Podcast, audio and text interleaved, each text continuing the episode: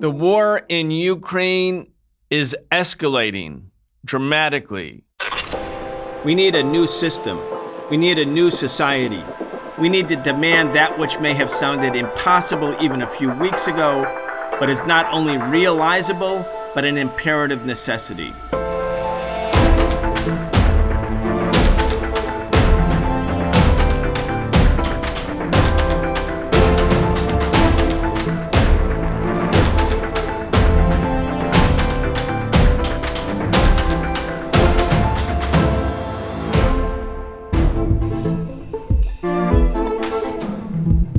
Welcome back to the Socialist Program. I'm your host, Brian Becker. Today we'll be continuing our conversation with Eugene Puryear from Breakthrough News.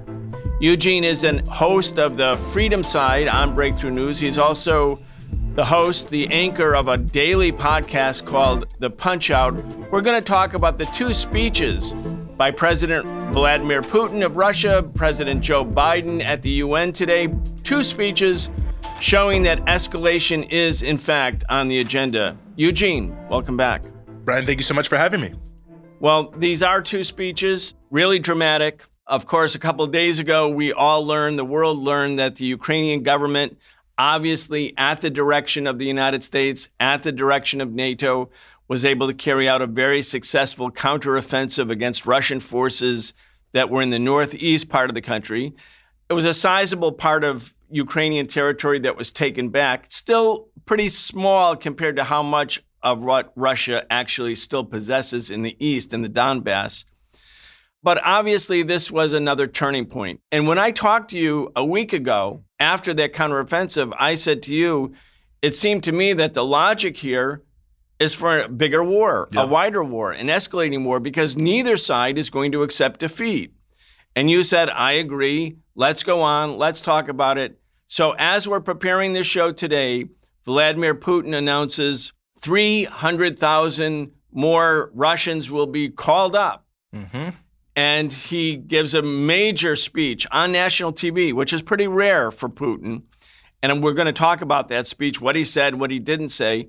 And then Joe Biden mounted the podium at the United Nations and gives a direct response filled with hypocrisy. I mean, here's the leader of world imperialism, of U.S. imperialism, the U.S. military complex.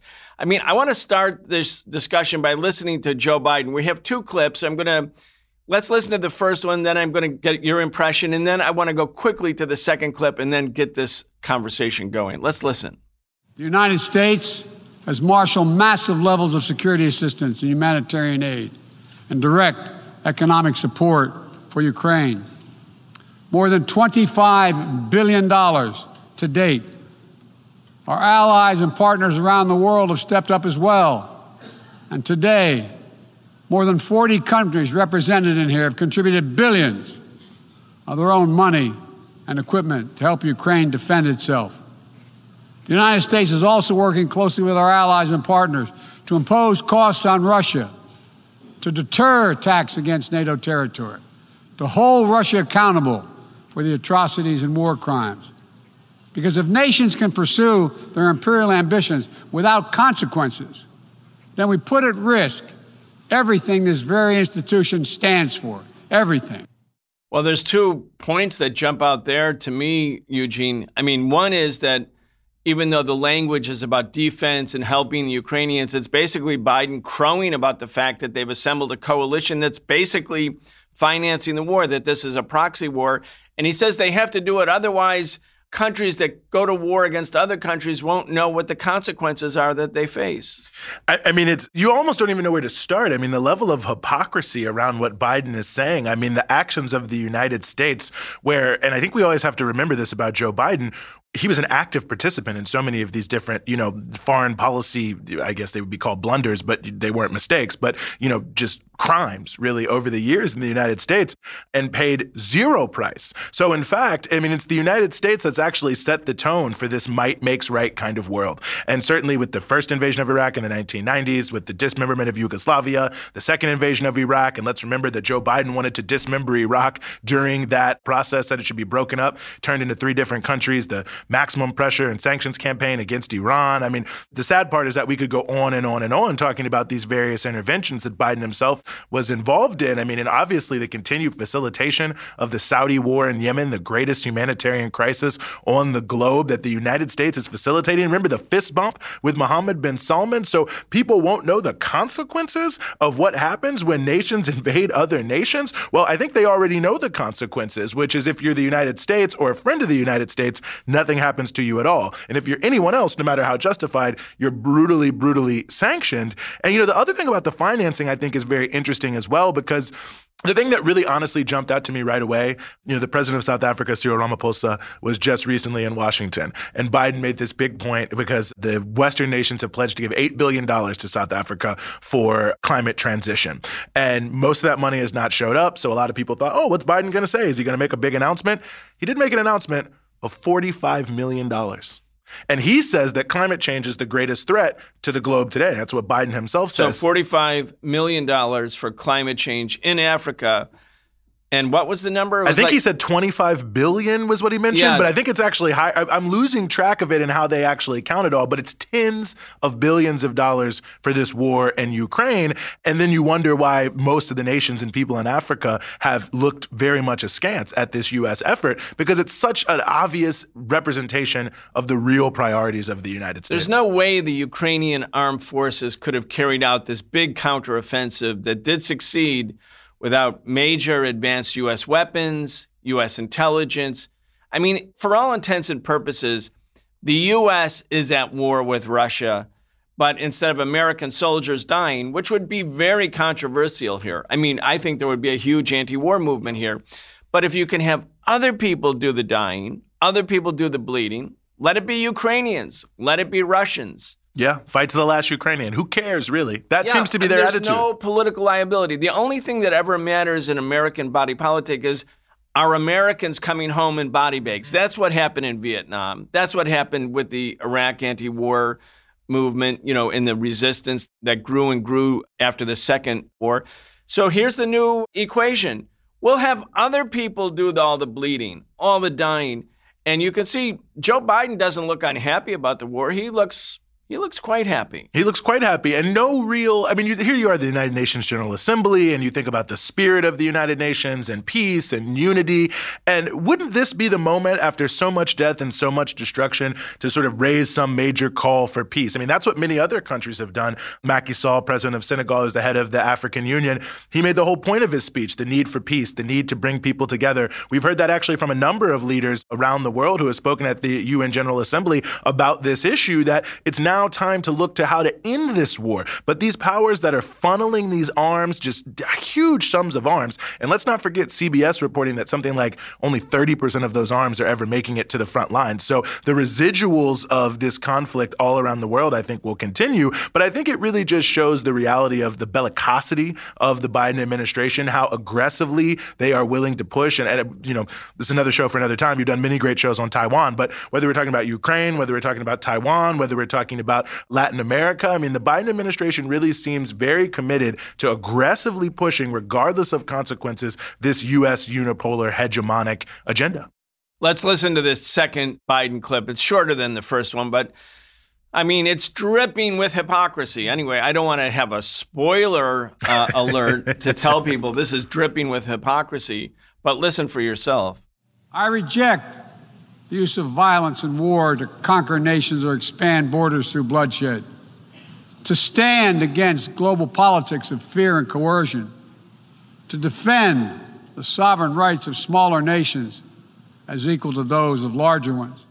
Small nations, Eugene. Biden, he's the tender place in the heart of U.S. imperialism for the plight of small nations.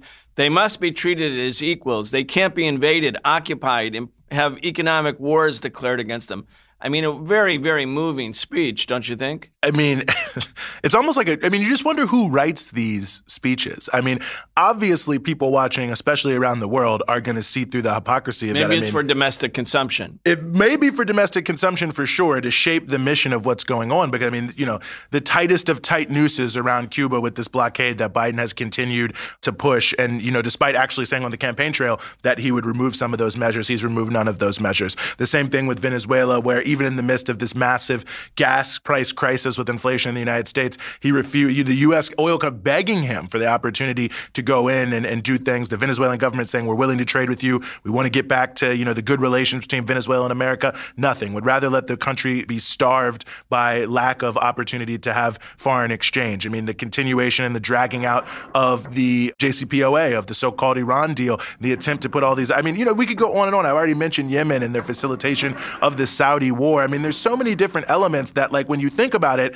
it's like he's saying he's opposed to all the things the U.S. is actually doing. I mean, it's amazing the level of hypocrisy that's there. But I do think this is part of why you have seen so many countries all around the world not really want to line up for this thing on the side of the United States because it's so obvious how self-interested it is and it's so obvious how much it's sacrificing, you know, the interest of the European working class, the interest of the Ukrainian people, the interest of the people of Africa who are being heavily affected by the rise in material prices, really the people of any corner of the globe. It's all about how everyone else has to sacrifice for this goal that doesn't benefit anyone but the tiniest cliques of people in the US and Europe who of course want to dominate the entire globe and are willing to risk anything to do it. If we went through the Americas and thought, like, what country has the United States not invaded?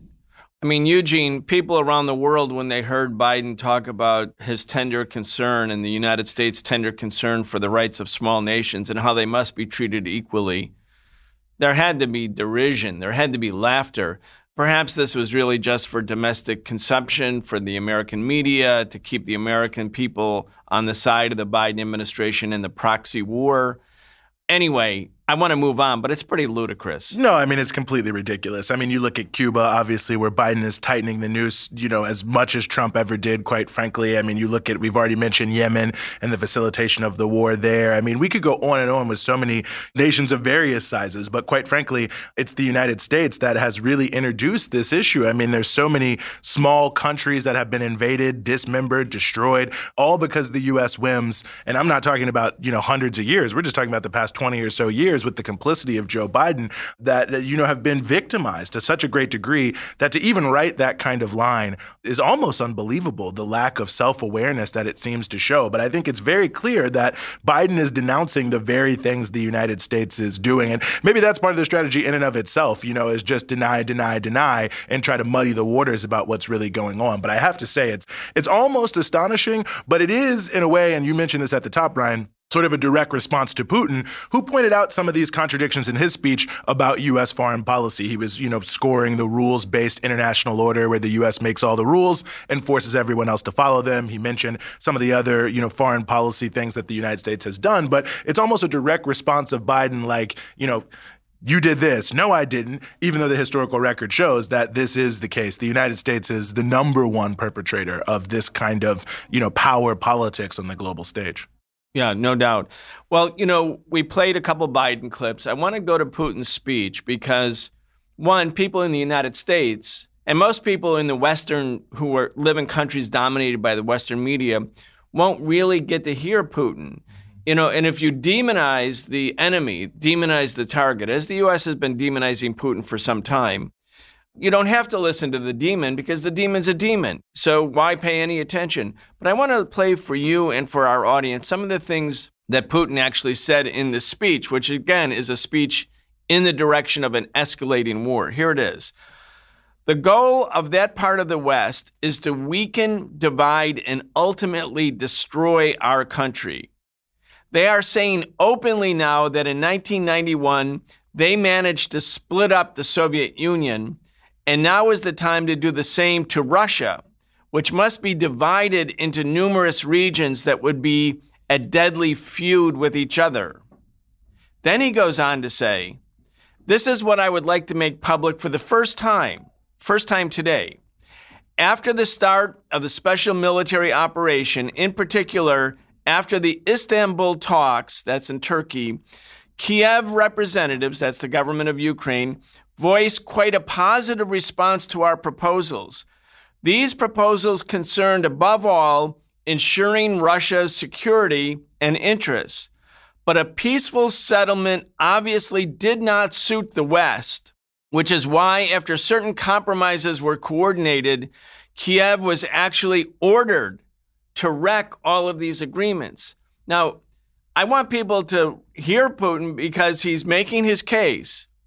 He's making the case that they might have had a negotiated solution months ago, but the West didn't want it. Now, whether you like Vladimir Putin or not, and we're going to get into some of and critique some of his policies, you can't listen to those words or read those words and not think, wait, was there an opportunity for a compromise? And why on earth would the United States and NATO not want a compromise? And I think it's important because I believe the U.S. did not want the compromise. The U.S. wants this war. In fact, they want a long war. I think that's a very, very good point. And it's notable that, you know, Putin's statements here about this issue of the truce come not that long after there's a recent article, I believe it was in Foreign Affairs, might have been Foreign Policy, but it was by two Russia hands, as they say in U.S. parlance, people with long-standing ties and work in the region on behalf of the State Department, Defense Department, and others, where they stated explicitly that from their understanding, and again, these are like top U.S. officials, people who've been in and out of government, people who are dealing with this, so not, you know, whatever, Putin apologists, as the mainstream media likes to call anyone anyone who brings up an inconvenient fact about this conflict. They said that when Boris Johnson flew to Kiev in that sort of dramatic moment, people may remember Boris Johnson kind of shows up there in Kiev, that he essentially ordered Zelensky not to make a deal, to say that the US, UK, they didn't want to have a deal, NATO didn't want a deal, they shouldn't want a deal, they should fight, and that they were going to back them. And I think it speaks very much to the point you just made, but the point you made at the beginning about fighting to the last Ukrainian. And if we remember the beginning, and it's hard to remember the beginning, this was the rhetoric that was coming out of the United States that they wanted to quote unquote weaken Russia, that the whole goal of the war was to try to prevent them from being able to grow and to expand and to take actions around the world to stunt but, their economy. Biden said exactly that. He said our goal is to weaken Russia. hundred percent. And then only ultimately they started walking it back because like obviously that doesn't really look great. Like we're going to spend tens of billions of dollars and kill many, many, many thousands of Ukrainians and also Russians and potentially others just in order to weaken Russia, which ultimately it's like what a cause, you know, for these people to have died for and to be sacrificing other people's lives and other people's money to some degree when we think about those of us who are who are taxpayers and the communities that are being starved by these funds that are being sent to the Pentagon war machine, that really ultimately this was their goal from the very beginning. I mean, I personally believe when you look at the nature of how things, you know, shaped up, and I think people should go back and look at some of our earlier shows that we did on this in the socialist program talking about that lead up to war, that the US was to some degree hoping they could bait Russia into something. And then when they saw they had them on the hook, they then used that as an opportunity to press this strategy, which was to try to, you know, really weaken Russia so that it can't be, forget a world power, but even really a regional power, which has been a major goal of the United States since 1991. I mean, if we remember the, the so called Wolfowitz Doctrine and what it said, and the defense policy guidance that came out to clean up the Wolfowitz Doctrine, which had a lot of nicer phrases about Russia. I mean, it actually used the phrase of demilitarizing Russia, and that the only role Russia could play in the post Soviet era was if it was demilitarized and if it was essentially, you know, then brought into the broader let me, Atlantic Let me agenda. jump in because Please. just for the audience. So, the Wolfowitz Doctrine, which really became the doctrine of the neocons and really the consensus position in the U.S., basically says now the Soviet Union is gone, the socialist camp is gone. We will brook no other rival to emerge. No one should even consider about challenging us either globally or regionally in terms of our hegemonic control of the world. That was actually the language of this Wolfowitz doctrine. Now, Russia was not included into NATO, not incorporated into NATO, and Putin said we asked to come into NATO when the U.S. was incorporating all of the Russia's former allies. And the US said no. And I think the reason is if Russia was allowed to actually coexist in a peaceful way as a big country, not a dismembered country, but a big country, it would actually challenge by virtue of just being a big, powerful country on the Eurasian landmass American dominance because Europe would start to gravitate towards Russia. Mm-hmm. Europe has been under America's domination since 1945.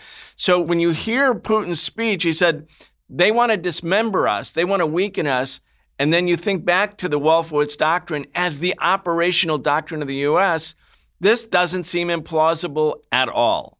No, I think that's true. And I mean, even before the Wolfowitz doctrine, at the end of the Cold War, before the Soviet Union was fully broken up, but when the Warsaw Pact was dissolved, I mean, this is the conversation happening in the State Department and the White House, this explicit phrase being used how do we get in between Germany and Russia? Because the United States foreign policy sphere felt, okay, post Cold War, the most likely thing is Europe and Russia are going to work together. And if Europe and Russia work together, then they're their own power that can actually challenge the way the United States wants to see the world go. And we know they wanted to go towards, you know, 100 100% ultra neoliberalism. I mean, it's these things that I think for a lot of people now seem like fait accompli. But for if you know the history, if you were there at the time, you can remember there is a big conversation. I mean, even in the Soviet Union itself, some of these, you know, pro-capitalist elements that wanted to dismember it, they didn't say it's going to be like, you know, dog eat dog capitalism. They said, oh, it's going to be like Sweden. We're going to keep free healthcare and all the stuff you like. And in America, they're talking about the need for a peace dividend. And why don't we use the money of No More Cold War to rebuild our communities? And obviously, we know the entire discourse in Western Europe around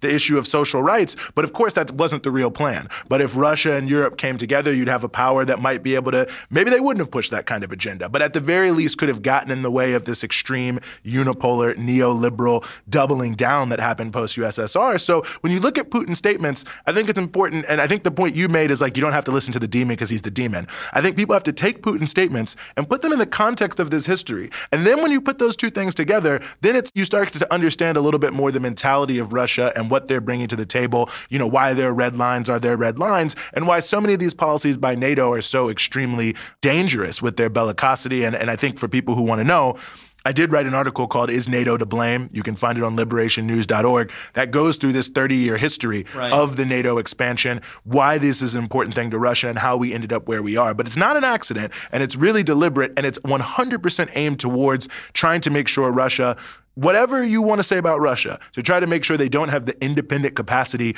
to develop a policy and a line that other countries can follow that's different than the United States. Yeah, I 100% agree with you. I want people to go and find your article on Liberation News and to look at this 30 year period carefully and to see how it evolved because this is basically according to a, a plan. In 2014, when the U.S. overthrew the Yanukovych government in Ukraine, the neutral government, the government that wanted to balance between East and West and pledged not to join NATO and replaced it with a pro NATO government, Victoria Nuland, who was, you know, Obama's State Department official, said we've given Ukraine $5 billion since 1991. That was through the NED, National Endowment for Democracy, so called. None of that money was for democracy. That money was designed to bring Ukraine into an American sphere of influence. And the, Ukraine was the second most important republic, or let's put it this way, the second biggest republic inside the Soviet Union after Russia. And it was the closest ally of the Soviet Union from an economic and military point of view. Yeah, that's all real. And when you hear what China's saying, when, when the US talks about Xinjiang in the western part of China, or Hong Kong, or Tibet, or Taiwan, the idea of dismemberment is, you know, like right at the front and center of these countries that feel targeted by the U.S. The U.S. did end up breaking up the Soviet Union. It did encourage and facilitate, stimulate, and then support the breakup, the dismemberment of the Soviet Union, the second biggest power. Like, why wouldn't they try to dismember Russia? I mean, Biden wanted to dismember Iraq. And I mean, I think people he, will he actually remember proposed that. it. It was his biggest proposal when he was the senator saying this is how we solve it. And when he ran for president against Obama in 07, that was his biggest thing break up Iraq. Yeah, have a Sunni Iraq, a Shiite Iraq, a Kurdish Iraq. Use ethnicity as a way to divide up multinational republics that were not easily controlled by U.S. imperialism. Let's go on to another part of Putin's speech, which is getting a lot of attention in the media. I'm looking at the Wall Street Journal. Mm. Russia raises nuclear threat while Biden condemns Putin. Okay, nuclear threat, nuclear war, pretty important, especially both powers are, are nuclear powers. Russia has thousands of nuclear weapons. But why did Putin mention nuclear war? Because he does. And I want to read a little bit. Again, sorry to burden the audience with reading quotes from Putin's speech. But actually, let's listen to it because when you hear it, you can see that Russia now feels that there's an existential threat and they won't allow themselves to be defeated. Here's what Putin says They, meaning the U.S., have even resorted to nuclear blackmail. I am not referring only to the Western encouraged shelling of Ukraine's nuclear power plant, which poses a threat of nuclear disaster, but also to the statements made by some high ranking representatives of the leading NATO countries on the possibility and admissibility of using weapons of mass destruction, nuclear weapons, against Russia. Again, this is Putin's speech announcing the escalation. I would like to remind those who make such statements regarding Russia that our country has different types of weapons as well, and some of them are more modern than the weapons NATO countries have. In the event of a threat to the territorial integrity of our country and to defend Russia and our people, we will certainly make use of all of the weapons available to us. This is not a bluff. This is Putin talking. The citizens of Russia can rest assured that the territorial integrity of our motherland, our independence and freedom will be defended, I repeat, by all the systems available to us, meaning again, nuclear weapons. Those who are using nuclear blackmail against us should know that the wind rose can turn around. It is our historical tradition and the destiny of our nation to stop those who are keen on global domination and threaten to split up and enslave our motherland. Rest assured that we will do it this time as well. I mean, he's referring, of course, to the Napoleonic invasions back in the beginning of the 19th century, where Russia defeated the seemingly much stronger armies under Napoleon. He's talking about the Hitler invasion in 1941, where the German Nazi military almost overran the Soviet Union. But with the loss of 27 million Soviets, they defeat the Germans. He's in this mentality. Yep. He's in this mindset.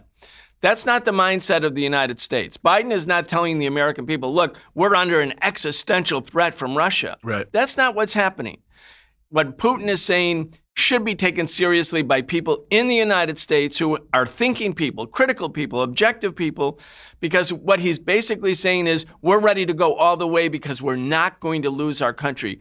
I would say when you hear this speech, people should be very alarmed and really demanding that the U.S. come back to the negotiating table. I think people should be extremely alarmed. I mean, when you look at the recent uh, I hesitate to even call it election selection process of Liz Truss as the Prime Minister of the United Kingdom. In one of the interviews that she gave in one of the, the big shows in the in the UK, this actually came up as a question of you know her willingness to use nuclear weapons. It wasn't in reference to Russia specifically, but the answer she gave was this extraordinarily cold answer of like you know why she would use nuclear weapons, that she was willing to do it, and the the presenter actually framed it in an interesting way because he said, "I'm not just going to ask you if you'd use them because I know you'll say yes, but how would it make you feel to have to do something wow. like this? And her response was, I'm ready to do it. It's my duty. It's my job. So, you know, the fact that someone who would be in that position couldn't express even the most basic human revulsion to the idea of massive nuclear war. Like, I mean, you could have set it up in a way that says, I don't want this to happen. Last resort, this would be terrible. I would never do it unless it was absolutely necessary. And she just basically stands up and salutes and says, God save the queen. Now, God save the king. I'm ready to nuke somebody anywhere at any time because that's my job. I mean, this is the mentality of these individuals at this level. And this issue of nuclear saber rattling is very serious. And when you have Putin saying, this is not a bluff, we're ready to do it. You know, there's a concept in nuclear war called the escalation ladder, and we've talked about this before yep. on this show. And it's always said it's easier to go up than it is to go down because the way it is is if I go up a level, then you don't want to look weak, so you go up a level. Then I don't want to look weak, then I go up a level. Then the same thing over and over. The next thing you know, there's a nuclear conflict. So when we have these kind of major inflection crisis moments and are thinking about a nuclear war that will destroy humanity on Earth, these are the moments where people have to say, well, wait a second, let's step back from the brink, which is what happened in the 1980s. I mean, obviously, Reagan was successful in many different things, but clearly there was a huge movement in the United States and Western Europe against the INF missiles, against the B 1 bomber, the huge demonstration here in New York that really, you know, was would put the peace movement on the map. People. A, a million. million people on, on yep. Central.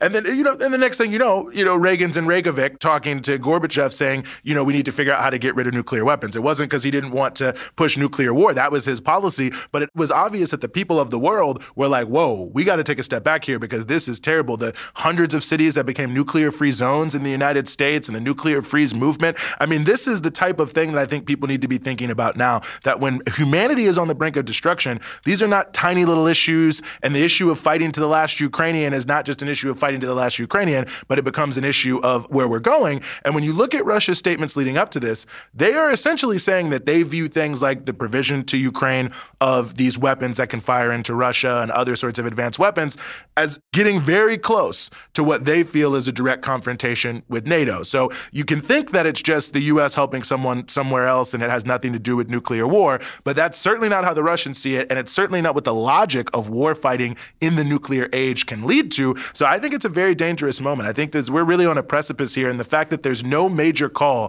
from the western powers for peace at all, really. I mean, Macron had a little something in his UNGA speech, but by and large, they're just calling for more and more war and escalation. It's troubling. Let's put the shoe on the other foot for people. Let's say Russia had a military alliance like NATO, a Russian led military alliance, and it had like a member nation, say, in Cuba or Venezuela. And then for the last 20 years, it started to build and expand that Russian led military alliance that included all the other countries of Latin America, including the northern part of Latin America and Central America. And then the alliance included the countries in the Caribbean, you know, islands that are not far from the United States. Let's say Dominican Republic, Haiti, Cuba. I mentioned Cuba before, but you can keep going. And in those places, in those spaces, in that territory, Russia could place advanced nuclear and conventional missiles targeting the United States, and those missiles had a flight time, say, of six minutes. Would the United States accept this? Would the United States say, that's fine? We understand countries have self determination. They can join whatever military alliance they have. I mean, to ask that question is to answer it. Mm-hmm. Of course, the U.S. would say no. We know even in 1962, Cuba, which accepted nuclear weapons from the Soviet Union, the US was ready to go to thermonuclear war. We narrowly avoided nuclear war. That's what Russia is thinking right now. Mm-hmm. They're thinking like Latvia, Lithuania, Estonia, Ukraine, all of the principal allies and former members of the Soviet Union, Russia's principal allies, Poland, Romania, they're all being brought into an advanced position territorially whereby the United States can place its conventional, which are very advanced conventional weapons and missiles, and nuclear missiles targeting Russia. I mean, this is, people should re- actually think when Putin said before the war started, these are red lines, don't cross them, and the U.S. says these are non starters, put the shoe on the other foot. How would the U.S. react? I think it's an important point. I mean, we can see, I mean, forget nuclear weapons. I mean, Grenada built an airport to facilitate international tourism, and they were invaded by the United States, allegedly for creating a threat because the airport could host planes from the Soviet Union or from Cuba that might attack America, which of course was never on the cards. Al Haig, the Secretary of State, the first Secretary of State under Reagan, in his own memoirs, he says he met with the Cubans as one of his first things and said, if we get word that you're sending any weapons to Nicaragua to help the Sandinistas defeat the brutal fascist dictatorship, if you send any military equipment to Nicaragua, we're launching an all out war against Cuba. We're going to take you out. We're going to destroy you. And he says in the memoir, he calls it, it was deliberate shot across the bow to raise the issue of total destruction of their society. Just if they gave small arms to a guerrilla army in Central America that had no negative intentions towards the United States whatsoever and was just trying to free itself from this terrible, terrible dictatorship that the U.S. was backing. So, I mean, you know, giving out AK 47s and building airports in the region of the United States is enough to get you either invaded or at least potentially deeply destroyed. So, you know, nuclear weapons, I mean, forget that. And so, I mean, it really is like a totally, I mean, you can even look at the border policies of the United States, where one of the main ways by which they've militarized the border to terrorize immigrants is to suggest that Iran and Hezbollah are, you know, doing something in Mexico. I mean, you know, even no matter how ridiculously small these fake threats are, the United States will go to the greatest military lengths against any country that does anything that they deem to be insufficient. And that's why you look at countries like Venezuela have to have these, you know, tough militaries because they know the U.S. will try to take them out. But be that as it may, I think that you're 100% correct. I mean, and the inability of the U.S. political environment to see that is part of why people are so confused. Because ultimately, you know, what you just said about putting things on the other foot, I mean, that's just basic common sense, right? I mean, that's like everybody, the kind of way you're taught to look at conflicts coming up as a young kid in elementary school. You know, you get in a little fight. Well, look at how the other person felt about what you said. But to say something like what you just said on CNN, MSNBC, they'd cut to commercial and you'd never come back on. Be because done. You can only say the most warlike narrative. You cannot say that the actions of the United States that there's a moral relativism to them. And I think that that really, in a way, is partially why people can be so confused about these U.S. conflicts abroad, because the entire U.S. mainstream media sphere is designed to make sure you don't look at the other side and that you don't give any credit or any credence or any benefit of the doubt to any other political actor, because then you can see the house of cards starts to fall down on the basis of many of the things we pointed out already. One of the things that's really important about breakthrough news, about the socialist program, about other progressive, anti imperialist alternative media is it's actually having the discussion that's not allowed in the mainstream media. And you're absolutely right. And I think younger people today, by younger, I mean people who are like under 50 might not really know, is that at the time of the Cuban Missile Crisis in the 1960s or during the 1960s in the Vietnam War, the media actually, there was some level of debate and there was a wing of the population called the liberals who were for peace, who wanted a better relations with the Soviet Union, who wanted to be able to travel and visit Cuba, wanted to see Cuba for itself, and certainly didn't want to go to war with Cuba or go to war with the Soviet Union. There was a liberal peace movement. Mm-hmm. They were called the Doves. The Doves are dead. There are no Doves. There was a genocide, a Dove genocide in American body politic. And so even the liberals or people who think of themselves as liberal, maybe they support abortion rights or, you know, other progressive causes, on this issue, they're not liberal in the traditional sense. The liberals and the conservatives are the same, and that really has made a debate almost impossible in the mainstream media. That too makes it very dangerous because what politician, even the liberal politicians in Congress like Bernie and the squad, they might talk about health care or this or that about the domestic politics. They don't want to touch these big picture issues because they're going to get branded as being like traitors and to be ejected. I think that's 100% true. And even when you have something like Bernie trying to speak against the military budget or something, you know, they, they always find a way to wrap it in all of the normal propaganda. Russia's evil, China's evil, all these countries are evil. But even though they're all evil, we don't necessarily need to do all these other things. But that doesn't really make sense. I mean, if you agree just off the bat that Russia and China are these like alien civilizations that are evil and want to enslave the whole world,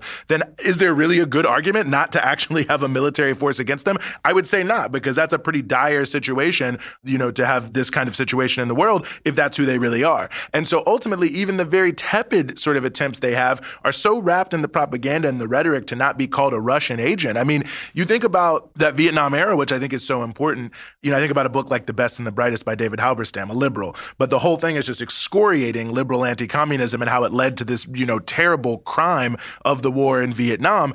If a book like that came out today about the reality of American foreign policy, you'd be immediately branded a Russian agent. But that was a celebrated book at the time and made a huge impact on how people have viewed the development of the Vietnam War and also McCarthyism and anti communism and to see it through a very different lens because it was obvious to even many pro capitalist, you know, type of people that these policies were ultimately counterproductive if you wanted to see a world that was more just, less divided, less war, and so on and so forth. And I think now we have seen such a closing down of the space that basically only the other party criticizes the other party. So, like, Republicans will criticize Democrats, Democrats will criticize Republicans, but on neither side, certainly as we're talking about here, and what's relevant because Democrats are in power, is there a willingness to have an internal critique. And in fact, everything is towards having no critiques. And anything that's against that, then you're just branded as some sort of foreign agent. And I think we've seen the same thing on social media with the big media giants and the way that they have also sort of played into that by, you know, censoring content that they deem to be quote unquote Russian propaganda or Iranian or Chinese or whatever.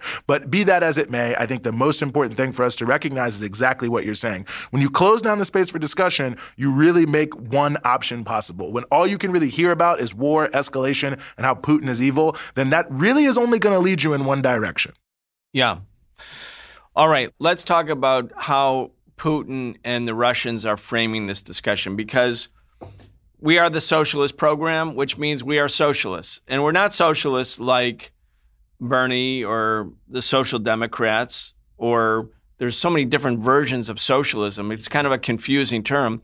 But we're socialists in the tradition of Marxism. We're in the socialist in the tradition of the socialist movements that had profound radical transformation we're against the existing capitalist system. We're trying to put a band aid on the system, but to get rid of the system and construct a new system, socialism. So the Marxism or socialism in the tradition of the Russian Revolution that was led by Lenin in 1917, or the Chinese Revolution led by Mao in 1949, or Fidel and the you know the revolutions in in Cuba and throughout Latin America that took place, or they didn't succeed, but they certainly were stimulated by the Cuban Revolution. In that version of socialism and Marxism, when we're critiquing war, one feature of our argument is anti imperialism. And that's what we've been talking about. When we look at the US Russia proxy war that's taking place in Ukraine, and that's what it is, we can assign responsibility, profound and main primary responsibility to US imperialism because it did push NATO east. It did escalate. It did refuse to negotiate. It did, according to Putin's last speech, we'll find out if it's true or not, scuttle peace talks between Zelensky and the Putin government. So we're anti-imperialist in the sense that we don't are not joining the pro-imperialist anti-Russian choir. At the same time, socialists are also building the idea that our goal in the world is not to have multipolar power centers confronting each other, great powers fighting. It's to build a world where the working class, the poor, the peasants are working together. They're working together to build a new future. They have a forward facing vision. The Russian government is thinking about its own national security. It's not offering the people in Europe or the people in the rest of the world like a forward facing progressive vision about how the world should be reorganized. It's basically protecting Russia. So, okay, we can understand that. That's legitimate. But I'm against people in the socialist movement who say, well, Putin is fighting U.S. imperialism, thus we are the followers of Vladimir Putin, because politically, the way he has explained this conflict actually cuts against the idea of workers of different ethnicities and nationalities uniting. Marx and Engels said at the end of the Communist Manifesto in 1848, workers of the world unite. That became the banner. We wrote that. We all the left parties all around the world put that on our banner. And that was their answer to two or three or 500 years of endless war in Europe. They said, let's not keep killing each other. And here you have Putin describing the war as if the Ukrainian state is the creation of the evil Bolsheviks and the Soviets' nationality policies. You have, in the aftermath of the collapse of the Soviet Union, Russians and Ukrainians who are comrades and brothers and sisters now killing each other. You looked at Armenia and Azerbaijan, two other Soviet republics, almost endlessly at war. We were talking earlier today about Tajikistan and Kyrgyzstan, mm-hmm. two other republics in the Central Asian part of Russia, of the former Soviet Union, that had accomplished so much by socialism and never had wars. They're now also killing each other. So let's, as socialists, put this in the framework of what I would say that the Ukrainian war, if you look at it just as Russia versus US imperialism and take away the context of the big picture historically, which is the socialist project was toppled in the Soviet Union. Mm-hmm. Pro capitalist elements seized power. And that's the reason that all of these former allied peoples are now killing each other. Like, Putin is not addressing that. He's only saying this is the byproduct of the imperialist manipulation, but his own storytelling about how the conflict evolved blames Bolshevism and Lenin and the Soviet nationality policy, which from our point of view is completely false. 100% it's completely false. And again i'll say we've done some good shows on this that i think people can go back and revisit. But i mean not only is it completely false but it's also resurrecting this czarist imperial vision of the sort of broader russian environs that the bolsheviks did away with. I mean the sort of real essence of bolshevik nationality policy was that these hundreds of nations i mean they used to call russia the prison house of nations under the czars and the whole essence of the bolshevik policy both before and after the revolution was the idea of freeing these nations and giving giving them the opportunity to collaborate across a great space to develop themselves all at once. And you mentioned the Tajikistan Kyrgyzstan issue, not a really well understood issue, but you know, it's over an area, it's a very rich, fertile valley that also Uzbekistan has a part of this valley too. So you've got this rich, fertile land that during the Soviet times, there's no real contradiction between being able to use that between the different socialist republics in order to lift everyone up. But now you have a situation where everyone wants to take their little bit of territory because they want to get as much as they can out of this very fertile area for their own narrow self interest. And that's talking about bourgeois elites in these different nations. In these different nations. And it leads to, you know, pretty consistent fighting.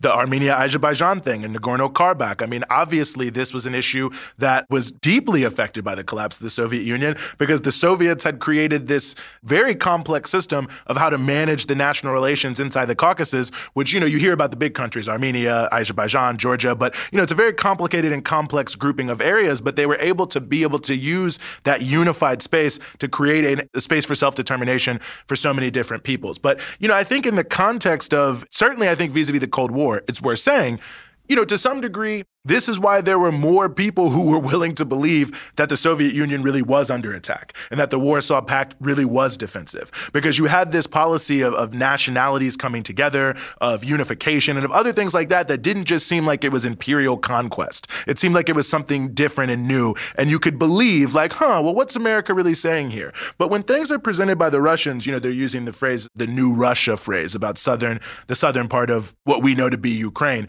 That's a phrase. And and, you know, obviously there's a sort of deeper, sort of Russian imperial view that this is a part of Russia and our natural homeland. Well, look, it was also a part of the Ottoman Empire. It was also part of the Byzantium Empire. You know what I'm saying? Like, I mean, we can think about all the Central Asian organizations that were moving into this area and controlling it at one time, too. So, you know, you look at this sort of presentation, I think it's easier for people to see it in a negative light because it seems not historically based. It doesn't seem based on greater unity and brotherhood. It seems to be based on a highly nationalistic, ethnicized version of former czarist imperial views of the Russian near environs. And so ultimately, I think that does play an important role into the perceptions of the conflict amongst other people and why some people say, oh, well, you're talking about US imperialism. Like, why are you dismissing all these other issues? Because the issues that are both falsified and presented in a way that I think is very harmful have been injected into the rationale to where it's basically exactly what you said. What we want the world to be is not unipolar US imperialism, but a bunch of other powerful countries that can either fight amongst each other or come to agreements about how to carve up the rest of the world amongst each other. And I don't think that that's a liberating vision. I don't think it's a vision that's going to, you know, help bring humanity back from the brink in the 21st century. And someone can be justified and still wrong. Like you can say it was justified to punch someone, and that can still not exactly be the right solution to that issue. So just because there's a deep logic and understanding of how Russia was pushed up against the wall by NATO doesn't mean that there are justifications for what happened or exactly how they went about addressing it is, you know, ipso facto, then okay. Right. I mean, one of the things that Lenin and the Bolsheviks did was they promoted unity between all of the different nations.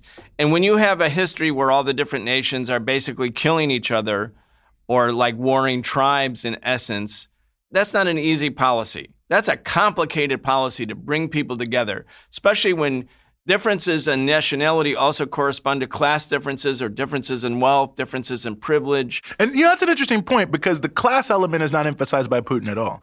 And people get confused sometimes because Putin, like I think almost anyone who is from the former Soviet Union, often recognizes the negative things that were introduced into Russia and other post Soviet countries. You know, he said that the Soviet Union was the greatest collapse, but then here he is blaming Lenin for the policies of Ukraine. And people who claim to care about Lenin, well, Lenin's policy in Ukraine was to maximize Ukrainian language, nationality, in the education sphere, in the street signs, in the newspapers, in the journals, and all, so on and so forth. So that's one thing for people who claim to be Leninists. But also, I mean, obviously, the emphasis of the Soviet Union was not a nationalist project, but a class project that had, you know, and could find allies all around the world amongst workers and oppressed people who also want to have a different kind of world. But Putin has erased all of that. And it's just a purely nationalistic, ethnicized, and quite frankly, czarist type narrative that is employed by him for his own justifications of why Russia is right and righteous to be waging this conflict. And of course, Everyone has the right to frame their politics how they want to frame their politics. But again, it doesn't mean that it is ipso facto then liberatory or ipso facto then positive in that sort of sense. And we have to be able to deconstruct those different elements, I think, if we are really going to pull humanity back from the brink and figure out it's not just what we're against, it's what we're for. Yeah, indeed. And going back to Putin's speech on February 21st, just a couple days before the war, and then again, he made a major speech on February 24th really worth reading the speeches. Again, it's important to understand rather than have generalized views that are not based on actual knowledge. To understand Putin, you have to go read his speeches. I mean, he's actually saying something. But he's blaming the Bolsheviks for giving Ukraine the right to separate. You know, Ukraine, he said, shouldn't have had the right to separate. Well, the whole Bolshevik policy on the right of self determination, the right to secede, wasn't based on the advocacy of secession. It was really based on how do you create the marriage that's a marriage that will endure? Like, do you have an enduring marriage by getting rid of the right of divorce, mm. which is the right to separate, the right to secede? Self determination is the right to get divorced between peoples or countries. It's a relationship among equals. Yeah. So the right to divorce, you strip that, and one side, let's say men, are dominant over women in the patriarchy that emerged, and women don't have the right to divorce, well, that's not going to be a good marriage. It's going to be a marriage that will undoubtedly have many conflicts, especially felt by those who are this, in the subordinate position. So Lenin's policy, the Soviet policy, was let's raise up Uzbekistan, let's raise up Ukraine, let's raise up Armenia and Azerbaijan and Georgia and all of the republics that had been oppressed by great Russia, by the Tsarist Empire, not because we want to separate them, but because we want to make them a stronger unity. Mm-hmm. And in fact, when you look at the Soviet nationalities policy, which you wrote a major article on, I have it in front of me Nations and Soviets, the National Question in the USSR, which again is on Liberation News. People should go read it. Nations and Soviets is the name of it by Eugene Puryear. You talk about the complexity of this sort of nationalities architecture by the Soviets. And again, very, very complicated. But those people were not killing each other.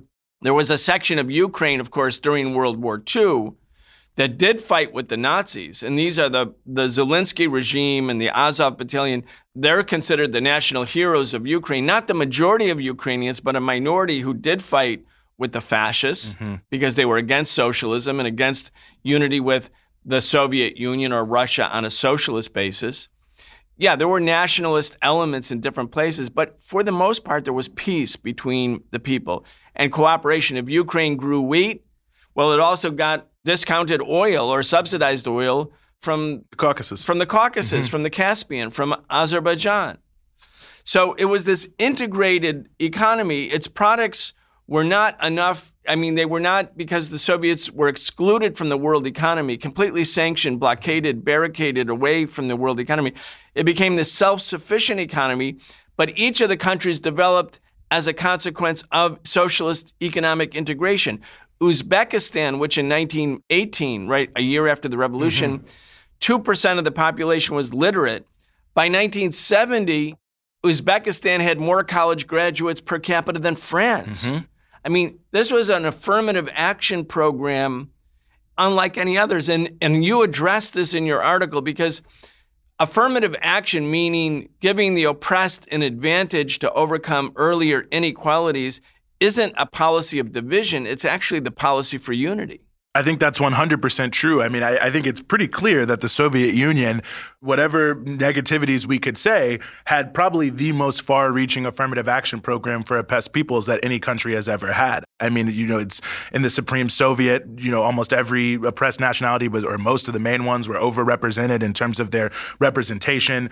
Certainly the way the resources were distributed was vastly more equitable than, you know, almost anything we'd seen in the United States. I mean, it really has probably only been in the past 10 10 or 15 years, the United States has even developed the kind of discourse around the need to actually start to shift resources in a major way to address structural inequalities that exist. But the Soviets were also promoting the use of national languages, which is one of the number one thing that the czars sought to prevent to keep people from unifying against them is they imposed the Russian language on almost everything. So the Soviets started to then bring back and talk about how they were going to, and it went through a lot of different permutations, but at least at the elementary school level and sometimes just above, that all people could be and would be taught in their national languages, that high officials would be lifted up, you know, from the oppressed peoples themselves in these various national republics and play different roles also in the broader Soviet Union. And in fact, if you really want to know like how potent it really was, it's worth noting that towards the end of the Soviet era in the 1980s, and this was something that Boris Yeltsin and others were playing on to promote their dismemberment of the Soviet Union, was how Russians were disadvantaged to all these other oppressed nationalities. Now, there's a lot to that whole question about whether they were or whether they weren't. But just the very fact that people who wanted to destroy the Soviet Union were able to seize on the fact that oppressed nationalities had gotten too many rights and had gotten too far ahead and were actually so far ahead, they were starting to displace great Russia Russians and they were able to mobilize that speaks to how far reaching these changes really were in terms of what took place there. And I think there's a lot to be learned there, whatever critiques we want to make. And I do hope people go and read the article. But I mean, really, it's important to take one step back, too, I think. I mean, nation states as we know them today are products of the rising capitalism. And the whole concept of the Soviet Union, this is also, by the way, the essence of Pan African thought, is that in the era of imperialism, we're in a world market type scenario that ultimately, you know, dividing into as many little nations as possible is not actually going to help develop the productive forces so that people living in poverty can actually raise themselves up. But that various nations and ethnicities that share a physical and geographical space that has complementary economic economic potential have to come together across those imaginary lines on a map and across whatever differences they may have had and find a way to settle their differences and their quarrels and come together to then be able to exploit those various possibilities that exist between their different areas of this similar geographical space to create the basis to lift themselves up. And that was really the basis of the Soviet Union that we need to really go beyond the nation state, not because it's bad to be proud of who you are or what language you speak or whatever it may be, but the very idea of these exclusive nation states that divide and fight one another purely on the basis of language, ethnicity, or religion, it's a relic of the past. And that for oppressed peoples and developing nations to move forward, for African countries to be able to lift themselves out of the vestiges of colonialism, it requires unity, not division. And I think that's why you see these imperialist policies want to divide everyone. They want to divide the Horn of Africa. They want to divide Syria. They want to divide Russia. They want to divide China. They want to divide everybody because they know very clearly that ultimately if they want to stay on top and keep everyone else on the bottom, they have to prevent the obvious unities that can come together to create strong, powerful nations that are multinational, yes, but that also have developed their own form of unity. They don't want the United States of Africa. They don't want the United States of the countries that have been colonized and semi colonized. Mm-hmm. They want the imperialists to be a United States, yes. but no one else. Let's go back and end, Eugene, where we started. And where we started was we are on the precipice of a major escalation. It's already begun. The fact that Russia is now feeling compelled after what they say is a Western U.S. NATO led counteroffensive has taken territory in the northeast part of Ukraine. They're not going to lose. They're determined not to lose. They're going to mobilize more forces. Biden made it clear at the UN the U.S. isn't going back to the negotiating table. The thing is going to escalate. And now nuclear war is being talked about. That means NATO will start to also prepare for nuclear war. This is in the nature of the beast. So, for the people in the United States and the people in Europe, if we believe that this war started when Russia pulled the trigger on February 24th, we miss the historical context of why the war has started, and also we lose how the war can end because the two go together. The war did not start when Russia invaded. The war started especially on February 22, 2014, when the US and the EU, the NATO countries in Europe, orchestrated a coup d'etat against the Yanukovych government. And that government, the new government, the right wing government, it had very big Nazi influence. That's not an exaggeration. That government went to war against the Russian speaking part of the population in the East. It said Russia is no longer going to be a second official language. Russian people were slaughtered. The people in the Odessa trade union were burned alive. Mm-hmm. The shelling of the East. I mean, the announcement that there would be independent people's republics. Putin didn't recognize them for all those years. Those people were self-organizing because they faced a real problem, which yeah, is being a, killed, being maimed, being killed and maimed. So what about the 14,000 people who died in the eastern part of Ukraine because of the US led coup d'etat and NATO interference and the right wing character of the Ukrainian government? If we want to be objective about the war, and even if you disagree with Putin's tactic and say, well, he should have continued to expose NATO and try to win over people in Europe, you know, rather than this invasion, which basically united all of the imperialists together. I was going to make that point earlier that Lenin always tried to you know, build the unity of the oppressed, but always create divisions among the imperialists. Mm-hmm.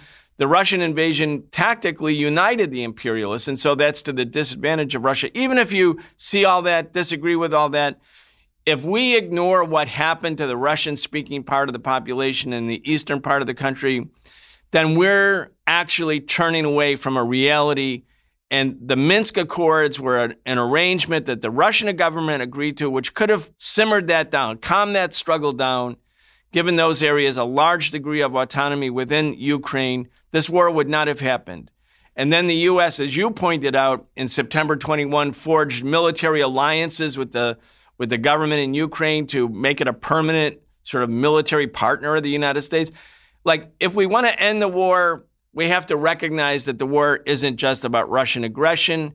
It's really about what's happened since 2014 and the shifting politics there. Because that means if we want the war to end, calling for Russia's withdrawal is meaningless. What we need to be calling for is U.S. imperialism and its proxies to go back to the negotiating table and stop World War III and a possible nuclear war from happening and if we don't put that kind of pressure on the Biden administration or the European governments, any other words about peace are just BS. They're just BS. They don't mean anything. This is the only path to peace. And again, we have to understand the context for how this war actually started. Eugene, I'm going to give you the last word on that. Yeah, well, I agree with you 100%. I mean, you cannot agree with Putin's justifications, or at least not agree with them fully. You can feel you wish something else would have happened. You can say that it's unfortunate this is all going on, but you can't deny the concrete conditions and the concrete realities that led us to this point. This was completely avoidable. And it's ironic because people are saying, well, if the U.S. hadn't done X, Y, and Z, then, well, Russia would have just gone in and taken over Ukraine. Now, we don't even know that to be true, but let's just say that is true. Well, I mean, right now, the U.S. policies are killing thousands of Ukrainians, tens of thousands of Ukrainians. How is that in some way, shape, or form a better outcome as opposed to NATO not doing this massive eastward expansion? And in fact, it seems pretty likely it would have been much easier to create a framework by which Ukraine would not have been invaded or dismembered or, you know, had tens of thousands of people died if the two sides were willing to come together to talk seriously about what it takes to create peace in Europe. But since the United States completely rejects the idea that any other country can have interest, then you can't have any sort of negotiation. You can't have a negotiation with someone if you basically say that everything you're saying is totally illegitimate and I refuse to recognize it. Well, then why would I ever negotiate? But rather than actually look at the concrete conditions and the concrete realities, the U.S. has just decided they're going to push a policy and Russia can either accept it or be destroyed. And Ukraine can be a pawn in that game and they'll feel great about it in Washington because they won't have to sacrifice anyone's lives that might actually come back and bite them, you know, at election time or whatever it may be. So I think this is a very key and a very critical moment to agree to put pressure on the Biden administration and other administrations around the world who are continuing to fuel this conflict, who refuse to negotiate, who refuse to put any serious language of peace on the table because, quite frankly, the stakes are too high. Nuclear war, potentially hundreds of thousands of people dead, even without a nuclear war across Ukraine and Russia. I mean, this is a terrible, terrible tragedy, and it's one that is deeply rooted in the U.S. policies of trying to dominate the world. And that means if there's a road in, there's a road out. And if the U.S. desire to dominate Europe and dominate the world was the road in, then that's the way we got to get back out and we have to address those issues. And I think it's critically important that whatever we think about Putin, however we characterize what he's doing, that we recognize that basic reality that there is a basis by which you can have a road to peace, but it does require recognizing that other countries have interests, whether the U.S. likes it or not. All right. And Eugene, as you pointed out, and I hope our audience goes back and looks at what happened when Reagan was threatening the Soviet Union, Europe rose up and so did the people in the United States, a mass anti nuclear movement. Can I say one more thing about yeah, that? Uh, please. Just say because that's one of the saddest parts of the war is that the most warlike elements in Germany are from the Green Party that in the 1980s was created specifically to oppose exactly this kind of aggression. And I think it's just shameful, really, to see these people like the foreign minister of Germany and others, you know, come out and, and be, you know, more bellicose than Biden on some of these questions. So it's a bit of a side point, but it is an important historical connection, I think, to see the degeneration of so many political forces after the collapse of the Soviet Soviet Union. But again, just to reinforce the fact that there was a political movement that was a political earthquake all across Western Europe and here in the United States that forced the worst of the worst to take a step back from the brink. Yeah, and that's got to be our message. We're not doing this show because we're interested in politics or politics are interesting. We want to make social change. In this case, we want to prevent a wider war. We want to prevent a nuclear war. Eugene Puryear, thank you. Thanks so much for having me. You've been listening to the Socialist Program with Brian Becker, where we bring you news and views about the world for those who want to change it. If you enjoyed the show, subscribe on your favorite podcast app and follow us on Facebook, Twitter, and Instagram, and watch video episodes of our in depth show, The Real Story, every Wednesday at 7 p.m. Eastern on YouTube with our partner Breakthrough News. We can only continue our work bringing you high quality news, analysis, and history with the support of our listeners. Connect with us and become a patron at patreon.com slash the socialist program and receive an invitation to participate in an exclusive monthly seminar with Brian Becker.